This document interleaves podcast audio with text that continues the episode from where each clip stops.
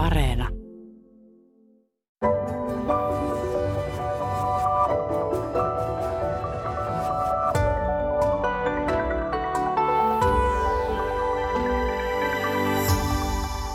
Tervehdys vaan, hyvät kuuntelijat. Kestävä ruoantuotanto, miten se saavutetaan, se on tosiaan nyt tämänkertainen kysymykseni. Tutkijatohtori, uudistavan ruokatalouden tutkija Galina Kallio Helsingin yliopistosta, tervetuloa. Kiitos. Ja filosofian tohtori, Karkotekin suuromistaja, koeviljelijä Ilkka Herlin, tervetuloa. Kiitos. Ilkka Herlin, sä oot hankkinut vuonna 2014 Paraisilta Qvidjan kartanotilan. Se on tila, jossa maata on viljelty jo 1000-luvulta asti, ja sä pyrit nyt tekemään tuosta tilasta omavaraisen sekä ravinteiden että energian suhteen. Ja sä voisit tietysti varallisuutesi ansiosta niin keskittyä vain hoitelemaan omaa omaisuuttasi tai olla vaihtoehtoisesti tekemättä yhtään mitään, mutta sen sijaan sä oot laittanut paljon aikaa ja paukkuja siihen, että sä tutkit tuolla Qvidjassa sitä, että miten kasvit ja maaperä poistavat hiilidioksidia ilmasta, miten hiiltä saadaan sidottua maahan, miten ravinteet saadaan kiertämään, harjoitat siellä rotaatiolaidunnusta, kehität peltometsäviljelyä, kokeilet metsissä jatkuvapeitteistä kasvatusta ja kehität metatointilaitosta ja muutenkin kokeilet erilaisia päästöttömiä energiamuotoja. Sä teet siis paljon. Miksi? No, tämä koko homma alkoi 70-luvun alussa, kun tuli energiakriisi. Ja samanaikaisesti sitten Rooman klubi esitti, että pallon kasvulla on rajansa. Ja ne teki muhun silloin vaikutuksen nuorena poikana. Ja siitä saakka mulla on oikeastaan ollut haaveena tämmöinen energiaomavarainen ja myöhemmin myös ravinneomavarainen maatila. Ja nyt sitten kun muuta työtä siihen tuli mahdollisuus, niin me päätettiin mun vaimon Saaran kanssa hankkia tämmöinen tila, jossa me päästään toteuttamaan näitä ideoita, mitä meillä on. Ja sitten muuten on tullut tehdyksi Itämerityötä aika paljon ja on ilmeistä, että Itämeren pelastamisen avain on kuitenkin maa- ja metsätaloudessa ja niiden hiili- ja ravinnepäästöjen vähentämisessä, niin aluksi me lähdettiin osoittamaan, että maanviljely voi olla Itämeren kannalta positiivinenkin asia. Ei pelkästään, maatalouden ei tarvitse pelkästään päästäjä, mutta sitten me kun tutkittiin tätä asiaa, niin me huomattiin aika nopeasti, että maailmalla tehdään semmoista viljelyä, jossa sidotaan hiiltä maaperään ja tarkoituksena oli niin kuin vähentää ilmastonmuutoksen riskejä. No ja tämä vesistöjen kannalta tehtävä hiilensidonta niin oli vähemmässä roolissa, mutta me saatettiin vaan todeta, että no sitten me tehdään sekä Itämeri että ilmastotyötä ja nämä asiat on nyt ollut pontimena siihen, että me ollaan aika paljon panostettu tähän, mitä sä äsken tuossa kuvasit. Joo, olet tosiaan yhdessä puolisosi Saara Kankarinnan kanssa perustanut Baltic Sea Action Groupin. Se on säätiö, joka tekee ilmastotyötä sekä maalla että merellä. Ja kuten totesit, niin maatalous on suuri syy merienkin saastumiselle. Ja sehän me ollaan nähty myös Itämeressä. Niin Itämeri on sulle ollut lapsesta asti tärkeä. Olet sen rannoilla leikkinyt ja aikoinaan perheesi kanssa siellä purjehtinut. Ja Saaristomeren luonto on sulle varsin tuttu. Niin minkälaisen muutoksen saat sun oman elämäsi aikana todistanut Itämeren kunnossa? No mä kuulun siihen sukupolveen, joka on nähnyt sen meren samentumisen, että mun lapsuudessa vesi oli vielä kirkasta Saaristomerellä, mitä se enää ei ole silloin, kun levät kukkii ja kasvaa, että se on se päämuutos. Sitten siinä aikanahan on tapahtunut valtava tämmöinen uusi teollinen vallankumous, vaikka mä nyt silloin jo ajattelin pikkupoikana, että ei tämä ole mahdollista, että miksi tätä kaikkea rakennetaan, mutta niin vaan on rakennettu ja valtavasti lisää ja ihmiset on lisääntynyt ihan niin kuin tavattomasti. Nyt 8 miljardia ihmistä meni poikki tällä pallolla ja niin edelleen.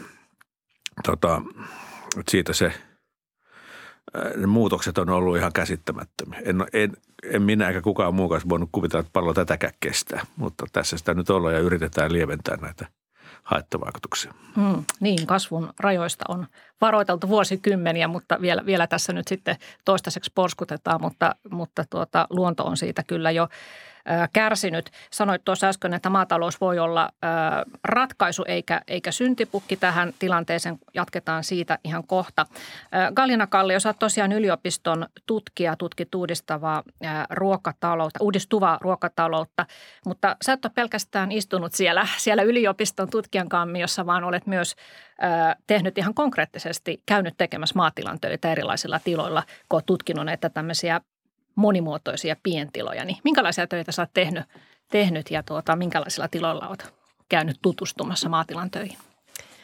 Joo, eli tosiaan, koska teen laadullista tutkimusta ja etnografiaa on mun tutkimusmenetelmä, niin on kokenut sitten tosi tärkeäksi, että jotta pystyn ymmärtämään sitä työtä, jota tutkin, eli tässä tapauksessa uudistavaa viljelytyötä, niin on tärkeää olla siellä niiden ihmisten kanssa tekemässä sitä työtä ja havainnoimassa ja ihan konkreettisesti oppimassa myös. Eli on tosiaan kiertänyt erilaisilla tiloilla, ollut monimuotoisilla tai monimuotoista viljelyä harjoittavilla, tämmöisillä uudistavia käytäntöjä soveltavilla ja kehittävillä maatiloilla. Tähän kuuluu muun muassa monimuotoista luomua harjoittavia tiloja, biodynaamisia tiloja, agroekologisia viljelyperiaatteita, sitten tätä agrometsä taloutta tai peltometsä, metsäpuutarhaviljelyä, tämän tyyppisiä. Ja sitten myös ihan tämmöisiä sekatiloja, missä on eläimiä ja viljaa ja monimuotoista kasvinviljelyä ja sen tyyppisillä tiloilla on ollut ja tehnyt aika kaikenlaisia töitä ihan riippuen vuoden ajasta, että on tehnyt kylvö- ja istutushommia, on istunut muun muassa perunan istutuskoneessa ja heitellyt perunoita maahan ja taidettiin käyttää sitä myös valkosipulin istutukseen kerran. On lapioinut lantaa navetoista ja on syöttänyt karitsoja tuttipullosta ja olen tehnyt kauppakunnostusta ja sadonkorjuuta ja tietenkin kitkentää ja kompostia. Olen myös kontribuoinut siihen, että esimerkiksi ollaan laitettu preparaatteja kompostiin ja tehty muutenkin preparaattityötä ja sadon kuskaamista on tullut tehtyä ja ihan myyntiä ja markkinointiakin, että on ollut aika monen tyyppisissä hommissa näillä tiloilla. Joo. Kuulostaako Ilkka tutuilta töiltä? No oli kaikki muut tuttuja, paitsi toi preparaattien käyttö. Se on vielä edessä, mutta eihän se kuulu tähän biodynaamiseen viljelyyn ja se ei välttämättä ole niin kaukana kuitenkaan nykytodellisuudesta nämä preparaatitkaan, koska jos me halutaan saada se oikea ravinnetasapaino ja oikeanlaiset boosterit maaperään, niin kyllä siinä preparaatit vaan auttaa. Sitä ei ole oikein uskottu, että biodynaaminen viljely nyt sitten johtaisi mihinkään, mutta faktisesti siinä on kyllä ihan perää siinä jutussa. Joo.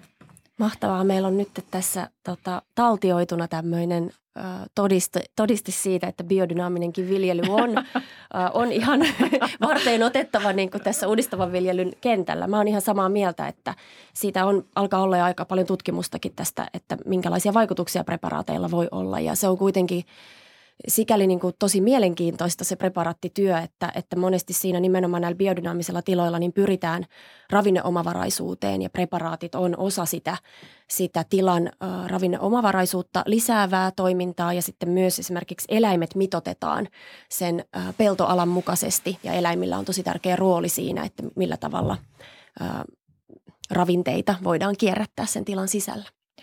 Jos mennään vielä tähän isoon kuvaan, niin Galina Kallio ja Ilkka Herlin, millaisena te näette tämänhetkisen suomalaisen maatalouden tilan kestävyyden kannalta?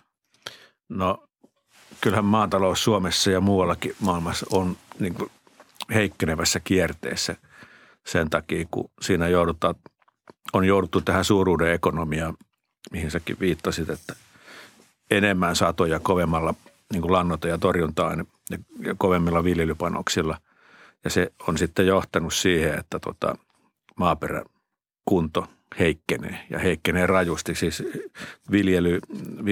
nykyaikaisen viljely ja vanhemmankin viljelyn aikana niin maaperästä on kadonnut hiiltä aivan silmittömiä määriä ja ne hiilet on vesistöissä ja taivaalla sitten. Ja jos sitä katsoo, niin kauan kuin maataloutta on harjoitettu, niin semmoinen 8000 vuotta tai siihen malliin, niin meidän peltopinta-ala pallolta on vähentynyt puoleen siitä, mistä lähdettiin liikkeelle.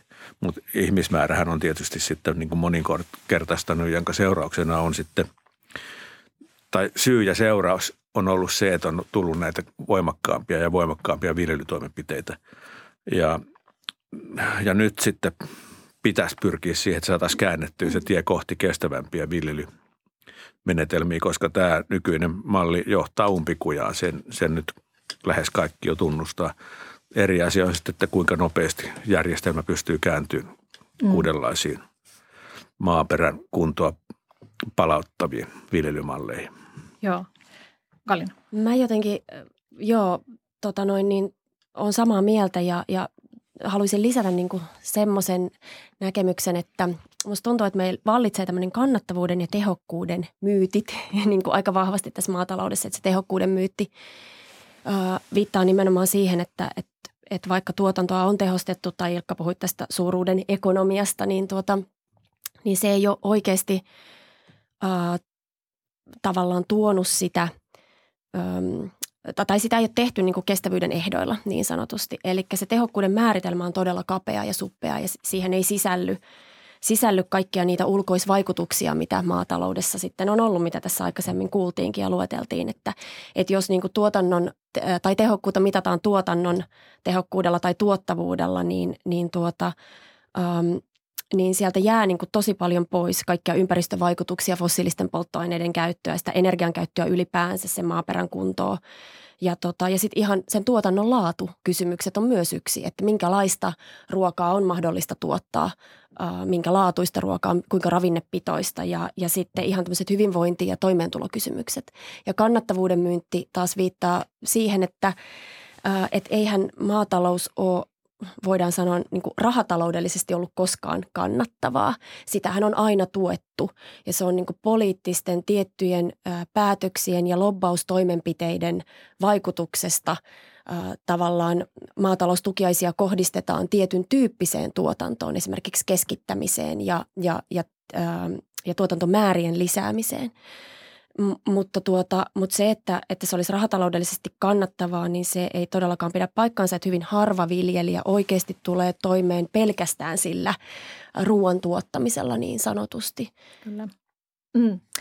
Joo, Suomihan on ollut voimakkaasti riippuvainen siitä, että me on tuotu Venäjältä näitä fossiilisia polttoaineita ja tehty sitten kemiallisia lannoitteita ja sitä kautta on haettu tehokkuutta näihin satoihin, niin voisiko ajatella, että nyt tästä nykyisestä maailmantilanteesta johtuen, niin jos jotain hyvää etsii on se, että tämä on niin kuin pakottanut meidät tai maatalouden katsomaan nyt muita ratkaisuja näiden väkilannoitteiden tilalla. Joo, jos mennään historiaan, niin tämä tukipolitiikkahan alkoi toisen maailmansodan jälkeen aika pitkälle nimenomaan siitä syystä, että haluttiin olla elintarvikeomavaraisia ja Suomessa ennen kaikkea riippumattomia venäläisistä tuotantopanoksista ja ruuasta. No jos mennään vielä kauemmas menneisyyteen, niin yleensähän suomalaiset kriisit on aina johtunut. Eli ne on ollut elintarvikekriisejä ja silloin ne on ollut suorassa kytköksissä Venäjän kriiseihin aina. Ja sitten tämä meno keinolannoitteisiin on johtanut siihen, että Venäjä on tuottanut näitä raaka-aineita, niin kuin sä totesit. Ja me ollaan tästä puhuttu meidän esityksissä Saaran kanssa nyt jo aika pitkäänkin, että ei voi olla niin, että Suomi ja Eurooppa on riippuvaisia venäläisistä ja toisaalta marokkolaisista tuotantopanoksista. Marokostahan tulee fosforista iso osa, niin se ei ole hirveästi kyllä herättänyt huomiota se kohta meidän esityksissä, mutta nyt on Ukrainan sodan seurauksena, kun lannoitteiden hinnat räjähti ja vähän sitä ennenkin jo lähti nousuun, niin on havaittu tämä, että ei tämä voi mennä näin, että tähän on pakko saada muutoksia. Ja tämä kestävä maataloushan nyt tähtää just oikeastaan juuri siihen, että viljely ja ruoantuotanto kokonaisuudessaan sen pitäisi olla ja se voisi olla omavaraista. Silloin se olisi jo niin kuin pitkälle oikeasuuntaista toimintaa. Joo, no lähdetäänkin sitten keskustelemaan siitä seuraavaksi, että miten ruokaa pitäisi tuottaa niin, että sitä riittäisi kaikille ja että se ottaisi nämä kestävyyden rajat huomioon. Käytit tätä kestävä maataloustermiä, puhutaan myös uudistavasta viljelystä. Ne ovat vähän samansuuntaisia asioita, mutta joka tapauksessa, niin mitkä ne on ne keinot? uudistava johtaa kestävää. Niin. Siinä se yhteys on.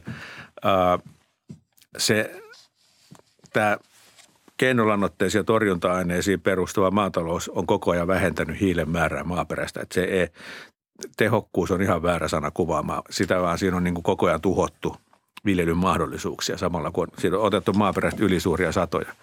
Ja nyt pitäisi palauttaa hiiltä takaisin maaperään, että saataisiin se luontainen rytmi maaperään. Ja siinä hiiliviljelyn edut tulee nyt just siinä, että kun siirrytään niin kuin viljelyyn, jossa kynnetään vähemmän, vähennetään keinolannoitteiden käyttöä. Ei sit kukaan voi sitä heti poistaa, vaan pitää pyrkiä vähentämään niitä. Vähennetään torjunta-aineiden käyttöä erilaisilla viljelymenetelmillä, niin päästään sieltä hiiltä sitoutuu maaperään, jolloin se maaperä on paremmassa kunnossa kestämään jo ilmastonmuutoksen mukanaan tuomia pitkiä kuivuuskausia ja toisaalta kovia rankkasateita, jolloin niin kuin viljelyvarmuus lisääntyy ja viljelijän kyky toimia nykyisissä olosuhteissa paranee. Ja samalla kun se maaperän kunto muutenkin paranee, niin viljelijä päästessään vähentämään keinolannoitteiden käyttöä, niin se näkyy suoraan viimeisellä rivillä, koska nyt, varsinkin nyt kun keinolannoitteiden hinnat on mennyt niin korkealle, että kaikki viljelijät ei edes nyt osta keinolannoitteita, vaan menee niin kuin pelkästään sitten tukien ja sen varassa, mitä pelto tuottaa ilman lannoitusta. Mm. Että se on myös kannattavaa. No nyt se on pakkotilanne. Mm. Suomessa melkein kaikki tilat on tällä hetkellä tappiollisia. On näitä, jotka on kestävää viljelyä harjoittanut jo jonkun aikaa, niin pystyy tekemään tulostakin, luomuviljelijät varsinkin. Mutta nyt me ollaan pakko edessä, se on niin kuin pakko muuttaa tämä suunta tähän kestävyyteen ja siitä hyötyy niin ilmasto kuin vesistötkin. Konkreettinen tai tämmöinen havainnollistaminen olisi tässä ehkä paikallaan, että kun Ilkka Herlin hankit sen Qvidjan tilan, niin kerroit, että siellä oli siis niin aikaisemmin harjoitettu tätä tehomaaviljelyä torjunta-aineilla ja keinolannoitteilla viljelty ja monoviljelyä, jolloin se maaperä oli tosi tiivistä ja kun siihen iski lapion, niin ei oikeastaan päässyt käsiksi ollenkaan. Lapio ei siihen maahan pystynyt.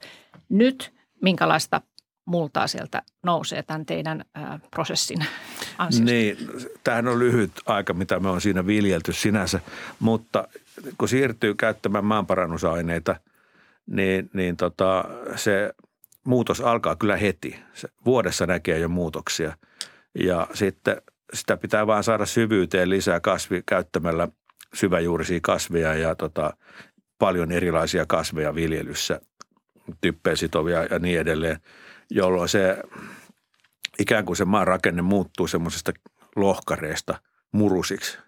Ja sen tuntee käsissään, se haistaa siinä maassa, näkee maan elämänä. Kastemadot on niin kuin hyvä tämmöinen indikaattori, että no niin, nyt täällä on kastematojakin. Me on päästy eteenpäin tässä asiassa, että kastemakot pystyy elämään tässä. Kun se pystyy elämään, niin siellä on muutakin elämää siinä maaperässä.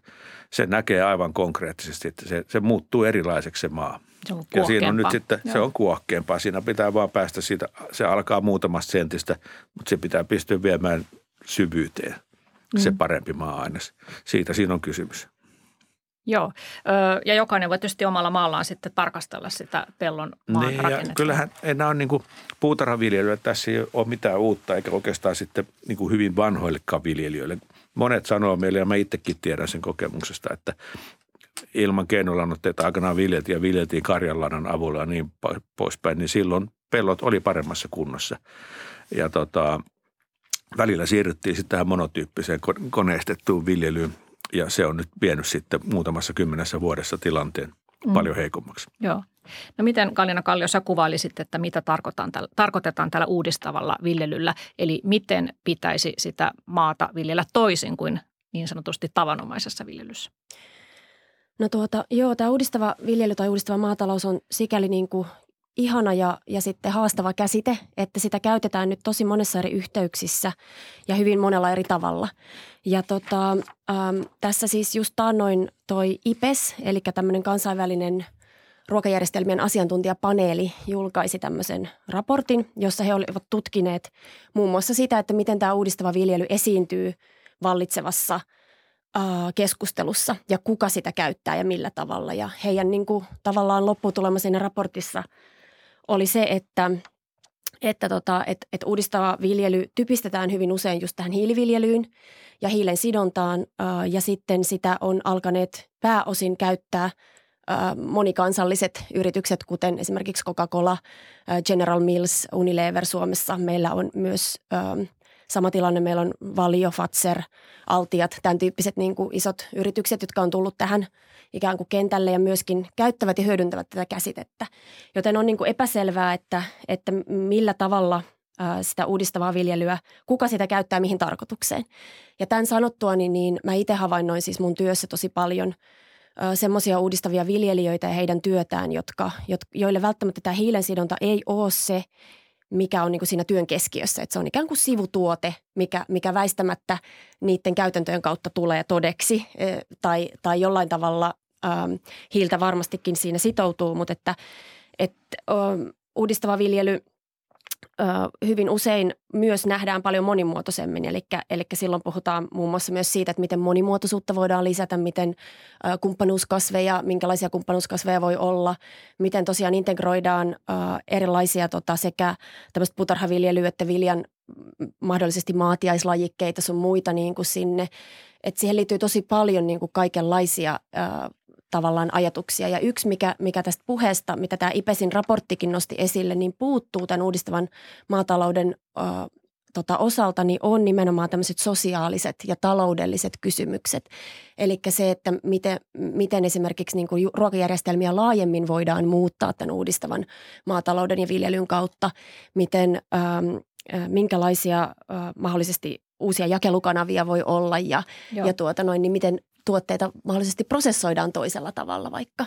Kyllä, joo. Otetaan Galina vähän myöhemmin sitten vielä juuri tästä ruoan jakelun mahdollisuuksista ja vaihtoehdosta, mutta mä toivoisin vielä nyt, että käytäisiin läpi tätä uudenlaista tapaa viljellä vähän kuin konkreettisemmin, että siis olen käsittänyt niin, että tämä poikkeaa nyt siis tavanomaisesta viljelystä niin, että sinne viljan tai öljykasvien alla kasvaa nurmea ja siellä on monilajinen aluskasvisto ja se sitten sitoo hiiltä ja typpeä ja houkuttelee pölyttäjiä ja parantaa sitä maanlaatua ja olennainen on tosiaan tämä monipuolistettu viljelykierto.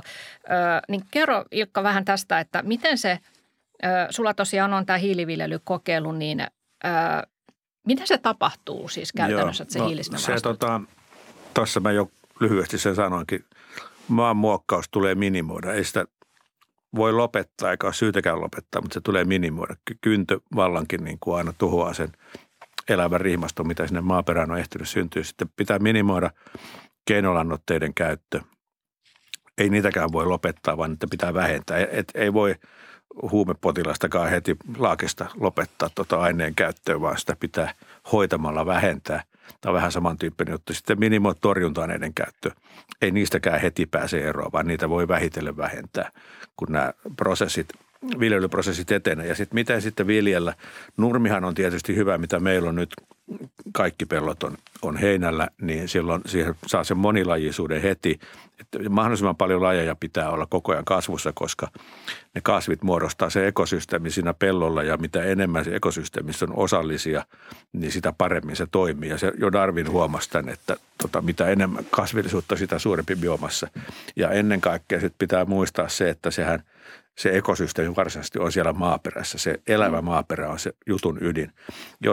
Ja sitten se hiili, mikä sinne maaperään tulee, niin sen tulee tulla yhteyttämällä taivaalta. Ja mitä enemmän on vihreitä, sitä enemmän on yhteytystä, sitä enemmän on sitten energiaa maaperässä. Se elävä maaperä, ne eliöt siellä ottaa niin kuin kasvilta kaupassa itsellensä hiiltä ja antaa sitten kaupassa takaisin kasveille juuriston ja oman verkostonsa kautta sitten ravinteita, joilla kasvi taas kasvaa ja kykenee yhteyttämään enemmän. Toi on se juju. Se pitää muistaa, että se on se yhteytys, joka sen tekee sen. Luonnon oma kikka. Luonnon hyväksi havaittu keino ja sitä meidän nyt pitää osata käyttää. Normaali viljely, se tarkoittaa sitä, että pidä maaperä tai pelto niin vihreänä kuin voit. Siinä pitää aina olla joku kasvava kasvi. Me tiedetään jo meidän omista kokeista, että yhteyttämistä tapahtuu jo muutamassa lämpöplusasteessa, että sitä käytännössä aina kun maa on paljana, niin jotakin tapahtuu. Tai siis ei ole lumenpeitossa, niin jotakin tapahtuu. Ja tämä on tosi tärkeää, että jos sä oot viljeviljelijä, niin käytät sitten kerääjäkasveja ja suojakasveja sen itse satokasvin lisäksi sillä tavalla, että siinä on aina jotakin tulossa tai jotakin menossa, jotakin kasvia. Niin silloin se maksimoituu se hiilen sidonta. Aivan, ja myös sitten pölyttäjät. Sitten sitä kautta tulee pölyttäjät ja biodiversiteettiä tukee sitten nämä.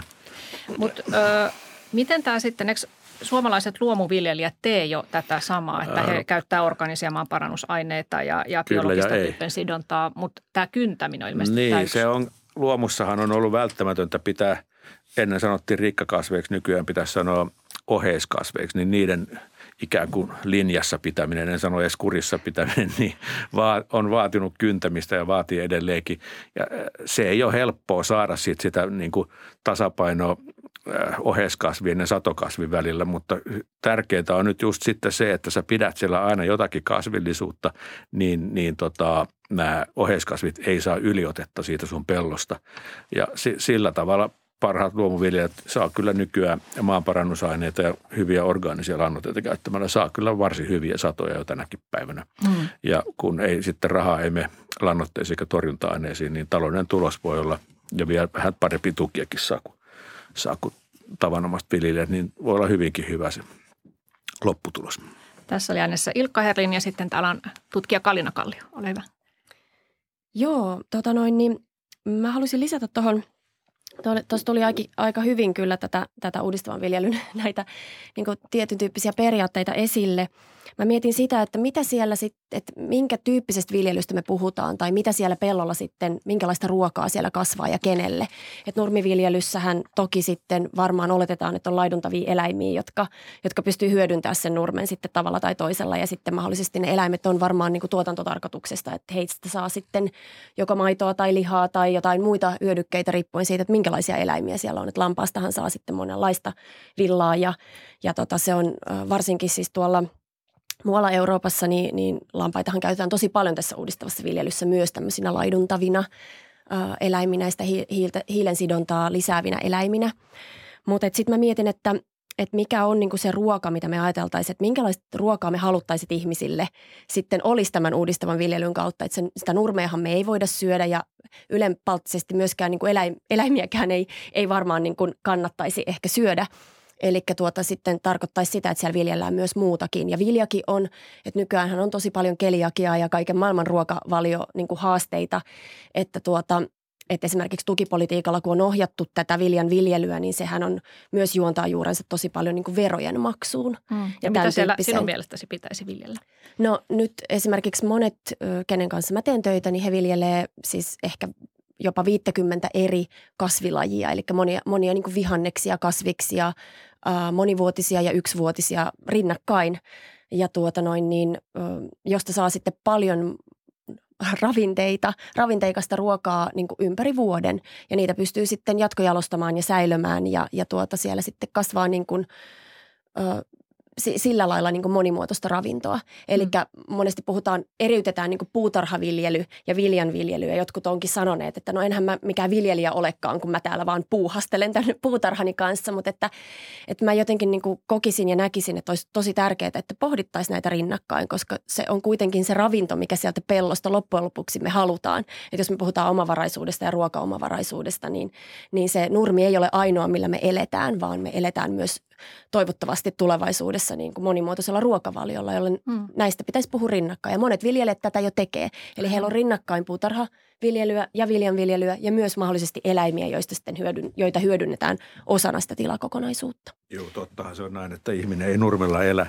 Ja sehän on tavallaan tämä suomalainen paradoksi, että Suomessahan nurmi kasvaa parhaiten meidän pohjoisten olojen vähäisen valon ja kylmän ilman takia, niin me tarvitaan nurmea ja sen seurauksena me tarvitaan sitten eläimiä syömään sitä nurmea. Ja tässä koko juttu, miksi Suomessa ylipäänsä ihmisiä asuu, on siinä, että naudalla on semmoinen pötsi, joka muuttaa ihmiselle kelpaamattomia kasviosia ihmiselle kelpaavaksi ruuaksi ja muiksi hyödykkeiksi.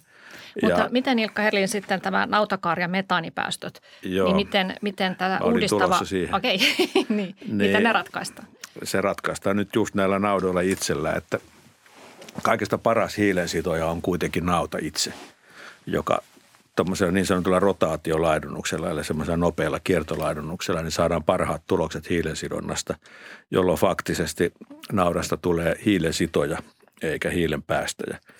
Ja se, tämäkin edelleen perustuu siihen, että se on se pötsi, joka muuttaa sitä nurmea heinää niin kuin ihmiselle kelpaaviksi tuotteiksi. Ja no nyt on sitten selvää, tietenkin mä vastaan sulle jo ennen kuin sä ehdit tähän kommentoidakaan, että täytyyhän siellä olla se viljelykierto siellä tilalla. Me ei ole vielä siihen saakka ehditty, koska me halutaan panna ne kuntoon ennen ne maat ennen kuin se lähtee niin kuin kunnolla pyörimään se viljelykierto. Mutta siihen kuuluu ihan olennaisena osana eläimet, vallankin Suomessa, jos tämä kasvu tapahtuu parhaiten nurmella. Niin se johtaa siihen, että mä menen tässä pikkusen takaisinpäin tuohon teolliseen ruoantuotantoon. Tässä olisi parempi puhua ruoantuotannosta kuin maataloudesta, koska se suurin ekokatastrofi, mikä maailmassa on, niin on todennäköisesti kuitenkin teollinen lihantuotanto. Se aiheuttaa näitä ongelmia. Se aiheuttaa metaanipäästöjä, se aiheuttaa vesien rehevöitymistä ja tuhoutumista ja paljon ja niin kuin peltomaan väärinkäyttöä ja kaikkia vastaavia ilmiöitä. Eli siitä meidän pitäisi hakeutua eroon, mutta sen sijaan meidän pitäisi koko ajan pyrkiä kytkeen eläimiä siihen luontaiseen viljelykiertoon, mistä me lähdettiin, tai ennen ensimmäistä maailmansotaa näin toimittiin, korjaan toista maailmansotaa näin toimittiinkin. Mutta sitten kun huomattiin, tässä nyt tulee pikkusen selitystä, eli että noiden räjähteiden ja keinolannoitteiden raaka-aine on käytännössä sama. Ja kun rakennettiin paljon räjähteitä toisen maailmansodan aikana, ja kun se loppui atomipommin käyttöön, niin Yhdysvalloissa huomattiin, että hei, me voidaan käyttää tätä samaa tavaraa, typpipohjaisia yhdisteitä niin lannoitteina kuin mitä oltiin käytetty räjähteiden valmistukseen. Niin siitä alkoi tämä keinolannoitteiden tie. Ja sitten se johti siihen, että lihantuotannossa koituvasta lannasta tuli jäte, ja sitten maanviljely ja lihantuotanto eriytyi toisestaan. Eli se luontainen kierto, mikä siihen mennessä oli ollut, niin katosi tämän keinolannoitteiden tulon seurauksena. Ja siitä hyvin pitkälle johtuu nämä ongelmat. Mä itse sanon nyrkkisääntönä, että pitäisi lihansyönnissä palkata siihen, mistä minä semmoisen 60 vuotta sitten, kun aloitin ruokailun äidinmaidon jälkeen, niin voisi vähentää 5% lihansyönnin.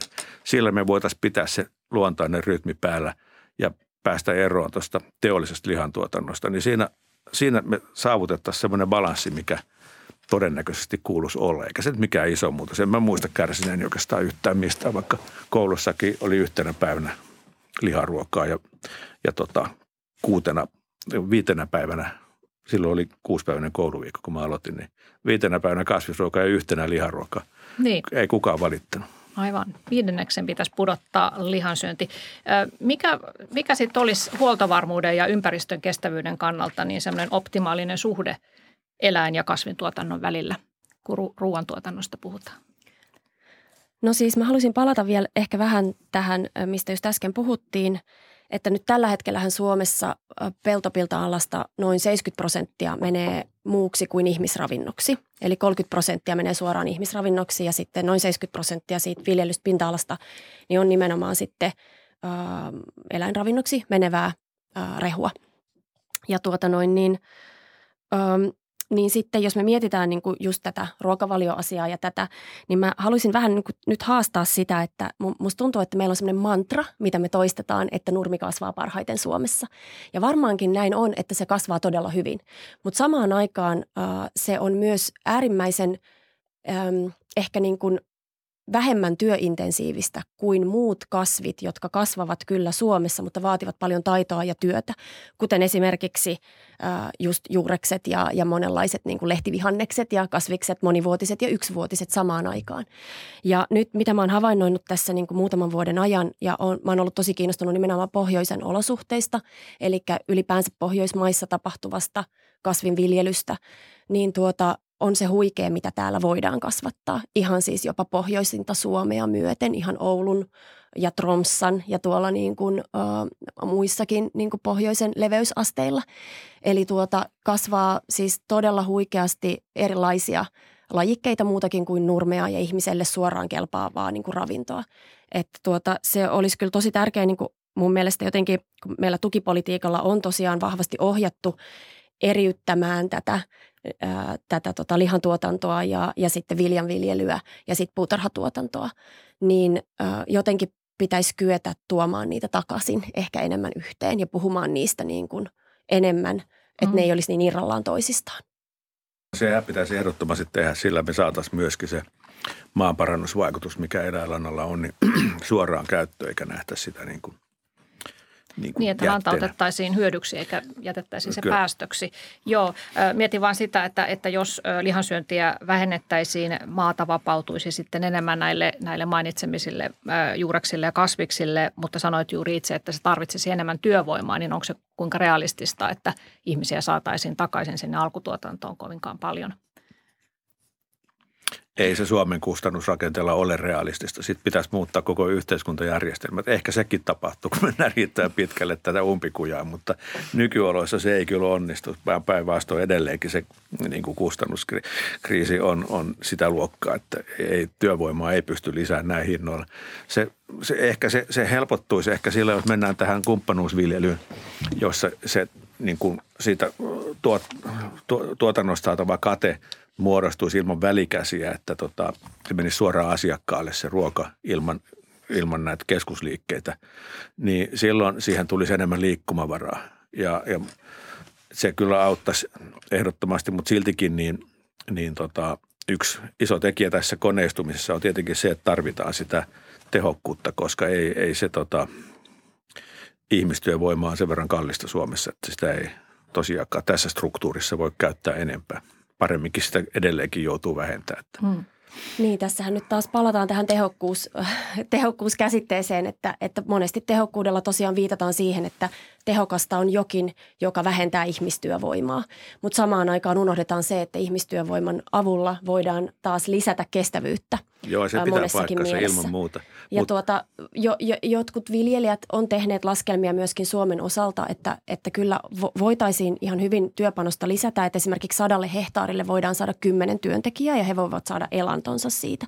Mutta se tarkoittaisi sitä, että meidän ruokatalousjärjestelmä muuttuisi radikaalisti ja sitä ruvettaisiin aktiivisesti myös muuttamaan. Et meillähän on hyvin keskittynyt tämä meidän ruokajärjestelmä tällä hetkellä, niin kuin mainitsitkin, niin meillä on tietyt elintarvikeliikkeet, jotka on heillä on todella paljon valtaa sekä siellä tuotantopanospuolella että sitten siellä jälleenmyyntipuolella ja jakelupuolella. Ja nämä vallan keskittymät on ihan selkeitä pullonkauloja tässä ruokajärjestelmässä. Ja tämän haastaminen on kovin vaikeaa, koska tämä on niin kuin myös tukipolitiikalla on tuettu näitä tiettyjä toimijoita. Et itse asiassa niin kuin maataloustuilla ja sitä, kun on tuettu keinolannoitteita, niin ollaan myös saatu aikaan muun muassa keinolannoitteiden tuotantopanosteollisuus, eli siellä on paljon tämmöisiä yhteenkytkeytymiä, joiden purkaminen vaatii kyllä paljon työtä. Mutta että sitten samaan aikaan tätä kyllä tapahtuu, että kyllähän niin kuin lisääntyvissä määrin on erilaisia, että ruokapiiritoiminta alkoi jo 90-luvulla, jossa kotitaloudet organisoi keskenään ja hankkii suoraan erilaisilta maatiloilta ruokansa ja jakelevat sen keskenään. Meillä on rekoringit, jotka on Suomessa lisääntyneet joka puolella aika paljon ja muissa Pohjoismaissa ehkä vielä enemmän. Meillä on kumppanuusmaatalouksia. Meillä on tällä hetkellä noin 15 tämmöistä viljelijää Suomessa, jotka tarjoaa sitten erilaisia ihan hedelmäpuista, marjapensaista, ihan monimuotoisiin kasviksiin ja liha- ja maito- ja kananmunatuotteisiin suoraan just asiakkaille tai kotitalouksille näitä. Ja sitten meillä on just vastikään tänä syksynä perustettu Uudenmaan Ruoka Food Hub, joka on ensimmäinen tämmöinen osuuskunta, missä viljelijät ja kotitaloudet muodostaa yhteisen osuuskunnan ja tekevät sitten erilaisia tämmöisiä sopimusviljelyä, tai siis sopimuksia, jossa sitten ostetaan suoraan sitä satoa sieltä niiltä viljelijöiltä.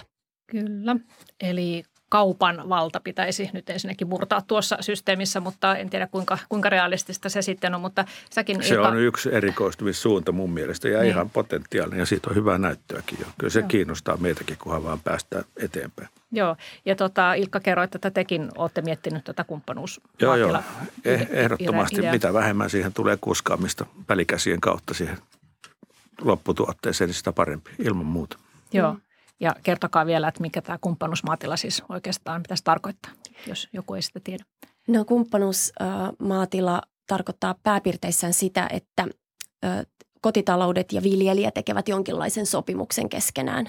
Ja niitä sopimuksia voi olla monenlaisia, mutta se semmoinen ehkä ideaalimalli on sellainen, jossa tehdään vuodeksi aina sopimus kerrallaan ja sitoudutaan siihen, että kotitaloudet ostavat sen vuosittaisen sadon tältä maatilalta. Ja yleensähän nämä maatilat, jotka lähtee tähän kumppanuusmaatalouteen, on monimuotoisessa viljelyssä olevia tiloja, koska on vaikea elää pelkästään perunalla esimerkiksi tai pelkästään viljalla, niin heillä on sitten monimuotoisesti erilaisia kasviksia ja nämä kotitaloudet sitoutuu sen sadon ostamaan kerrallaan. Ja tässähän radikaalisti myös haastetaan sitä, että ruualla on kilohinta, jolloin sitten myös niin kuin horjutetaan sitä ajatusta siitä, että ruuasta maksetaan kiloittain, vaan enemmänkin sitten tässä mallissa maksetaan siitä työstä, mitä se viljelijä tekee sen maanparannuksen ja monimuotoisuuden edistämisen ja myös sen oman yhteisönsä hyvinvoinnin eteen ja oman toimeentulonsa eteen. Mahdollistetaan sille viljelijälle, ehkä myös jaetaan niitä riskejä, mahdollistetaan sille keskittyminen työhön, maksetaan sadosta vuodeksi etukäteen ja sitten saadaan, mitä se maa sieltä antaa, minkälaisia hedelmiä se kantaa. Ja siellä sitten monet kotitaloudet saattaa käydä sitten talkoilemassa myös näillä tiloilla. Ei ole pakko. Ja kuten sanottu, niin näitä malleja on tosi erilaisia. No jos nyt ajatellaan, että viljelijä olisi kiinnostunut siirtymään tähän uudistavaan viljelyyn, niin Ilkka Herlin sanoitkin tuossa aikaisemmin, että se maa tuottaa paremmin, kun se on jatkuvapeitteisessä kasvussa ja se multa on elävää ja säästetään myös siinä, että ei tarvitse ostaa näitä lannoitteita, vaan voi käyttää näitä orgaanisia maanparannusaineita. Mutta tarvitseeko viljelijä sitten jotain muuta semmoista alkuinvestointia, että pääsee tässä alkuun? Siinä on jonkun verran väärinkäsityksiä, kun multakin tätä kysytään, se sanotaan ja sitten kommentoidaan, että se vaatii investointeja. Esimerkiksi se pellon vesitalouden pitää olla kyllä kunnossa, että muuten se ei lähde kehittymään se hiilen sidonta. Mutta ja sitten siihen pitää investoida, että ojat on kunnossa, salaojat toimii ja niskaojat on kaivettu ja niin poispäin. Mutta siihen nyt voi vastata sen, että mikä viljely sitten ei vaadi sitä, että peltojen vesitalous on kunnossa. Että sehän on joka tapauksessa investointi siihen omaan tuotantovälineeseen, eli tärkeimpään niistä, eli maaperään. Ja ei se sitten vaadi niin hirveän suuria investointeja lähteä kehittämään sitä maan parannusaineiden käyttöä ja orgaanisia lannoitteita. Ja se näkyy sitten tosi nopeasti sitten myöskin takaisinmaksuna, että kun pääsee vähentämään lannoitteita. Tästä on jo esimerkkejä, että kun pääset vähentämään keinolannoitteiden käyttöä, niin kannattavuus paranee kyllä varsin nopeasti. Joo. Et siihen se perustuu. Ja sitten siinä on sekin lisää, että tähän suuruuden ekonomiaan, jos palataan, niin tähän mennessähän, kun on käytetty niin kuin isoja koneita ja isoja pinta-aloja, niin se johtaa maan tiivistymiseen ja isompiin niin kuin lannoitepanoksiin koko ajan, jolloin se niin kuin pahentaa sitä ongelmaa. Että joutuu investoimaan enemmän ja enemmän siihen kalustoon sen sijaan, että jos sä investoisit tietyn määrän siihen maaperään, sä pääsisit vähän pienemmillä koneilla ja pienemmillä investoinneilla siinä konepuolella, niin jos nämä nyt laskee yhteen, niin ei ole niin raskas investointi tämä viljelijälle. Galina Kallio, jos olet tutkinut niitä tiloja, jotka on tehnyt jotain muutoksen, niin no tosiaan ehkä nyt marginaalisia tiloja, mutta jos sä vertaat, että miten tällaiset pientilat, jotka harjoittaa tämmöistä monimuotoista viljelyä, ovat luopuneet siitä monokulttuurista ja vertaat niitä vaikkapa johonkin tehoviljelmään, jossa tuotetaan vaikkapa yhtä laiketta, vaikka vehnää, niin miten nämä tulee toimeen nämä uudistavat viljelijät? No siis joo, mä en tiedä. Toi on siis todella tärkeä kysymys ja samaan aikaan se on ehkä vähän tabu, että puhutaan niin kuin, mä oon siis havainnoinut sitä, että tosi monet näistä viljelijöistä tulee toimeen nimenomaan ilman maataloustukia, koska osa näistä tiloista on niin pieniä, että he eivät saa maataloustukia laisinkaan. Ja niin osa toki sitten saa viljelijätukea sen ihan tilakoonsa ja sitten heillä on mahdollisesti jotain maatiaiskanta-eläimiä, joista sitten myös joita tuetaan Suomessa myös niiden ylläpitoa, niin nostavat kyllä tukia, mutta se toimeentulo koostuu tosi monesta, että toki erilaisista puroista. Myyntituloja on monenlaisia. He järjestävät myös koulutustoimintaa ja siellä on sitten paljon sitä työapuvoimaa niin sanotusti, että nämä tilat kouluttaa myös ja tekee paljon yhteistyötä erilaisten oppilaitosten kanssa. Eli mä oon havainnoinut, että siellä on paljon myös niin kuin tämmöisiä työssä oppijoita ja harjoittelijoita ja vapaaehtoistyöntekijöitä, jotka toki sitten kontribuoi siihen, että voidaan sitä työvoimaa panosta niin kuin lisätä sitä siellä tiloilla. Mutta että se riippuu ihan tosiaan siitä, mikä se tilarakenne on ja mikä on se tuote, mutta monet näistä niin kuin erikoistuu ja prosessoi ja sitten jalostaa niitä tuotteita. Et saattaa olla vaikka, jos on lampaita, niin siitä saa sitten sekä laiduntavia eläimiä, jotka sitten tekee monimuotoisuustyötä, esimerkiksi perinnebiotooppityötä ja sitten heistä saa sekä sitten lihaa että sitten villaa, mitä voi sitten jalostaa langaksi ja sitten käyttää sen tilalla kasvatettuja vaikka kasveja, kukkia sen langan värjäykseen ja sitten sitä kautta myös tuottaa erilaista lisäarvoa sitten, kun jalostaa näitä tuotteita eteenpäin. Aivan, ja on sitten suora myyntiä myös, mistä tulee sitten merkittävä osasta tuloa. Joo, kiinnostavaa kuulla, että tällaisella voi tosiaan Suomessa elää ja jopa sitten parhaimmillaan ilmankin tukia. Mutta niin. Viljelijöiden yhteistyöstä, niin me on perustettu semmoinen Carbon Action tutkimus- ja viljelyhanke, jos tutkitaan, että miten hiili sitoutuu maaperään ja kuinka pysyvästi ja miten me voitaisiin sitä mitata niin, että se olisi sitten vaikkapa sitten kaupanteon väline se sitoutunut hiilikin. Niin siinä yhteydessä, siinä on se idea, että meillä on yliopistoja ja muita tutkimuslaitoksia tutkimassa sitä ja sitten iso puoli viljelijöitä, 200 viljelijää, jotka sitten toteuttaa näitä hiiliviljelyn menetelmiä. Ja sen kyllä näkee siinä, että se on näille viljelijöille kyllä tosi hyvä systeemi, koska ne sitten opettaa toinen toisiaan ja ne opettaa tutkijoita tässä, että mikä on mahdollista viljelyssä ja mikä ei ole. Ja samalla tutkijat tuo sitten heille tietoa siitä, että miten homma on onnistunut ja miten se etenee. Niin se on kyllä todella positiivinen esimerkki sitä viljelijäyhteistyöstä. Mm. Ja kyllä se niin kuin kasvaa ja laajenee se homma, että se on niin kuin hauska nähdä, että tapahtuu, koska maanviljely on aina ollut vähän niin kuin puolustuskannalla koko ajan ja jatkuvia vaikeuksia tulonmuodostuksen kanssa, niin tulee tämmöinen positiivinen aivan niin kuin tapa mennä eteenpäin. Niin kyllä se on kyllä, se on hauska, se on hyvä homma. Yhteistyön voimin eteenpäin. Ja siis mä oon havainnut kyllä samaa, että tosi monet, että nämä viljelijäverkostot on tosi tärkeitä niin kuin monelle.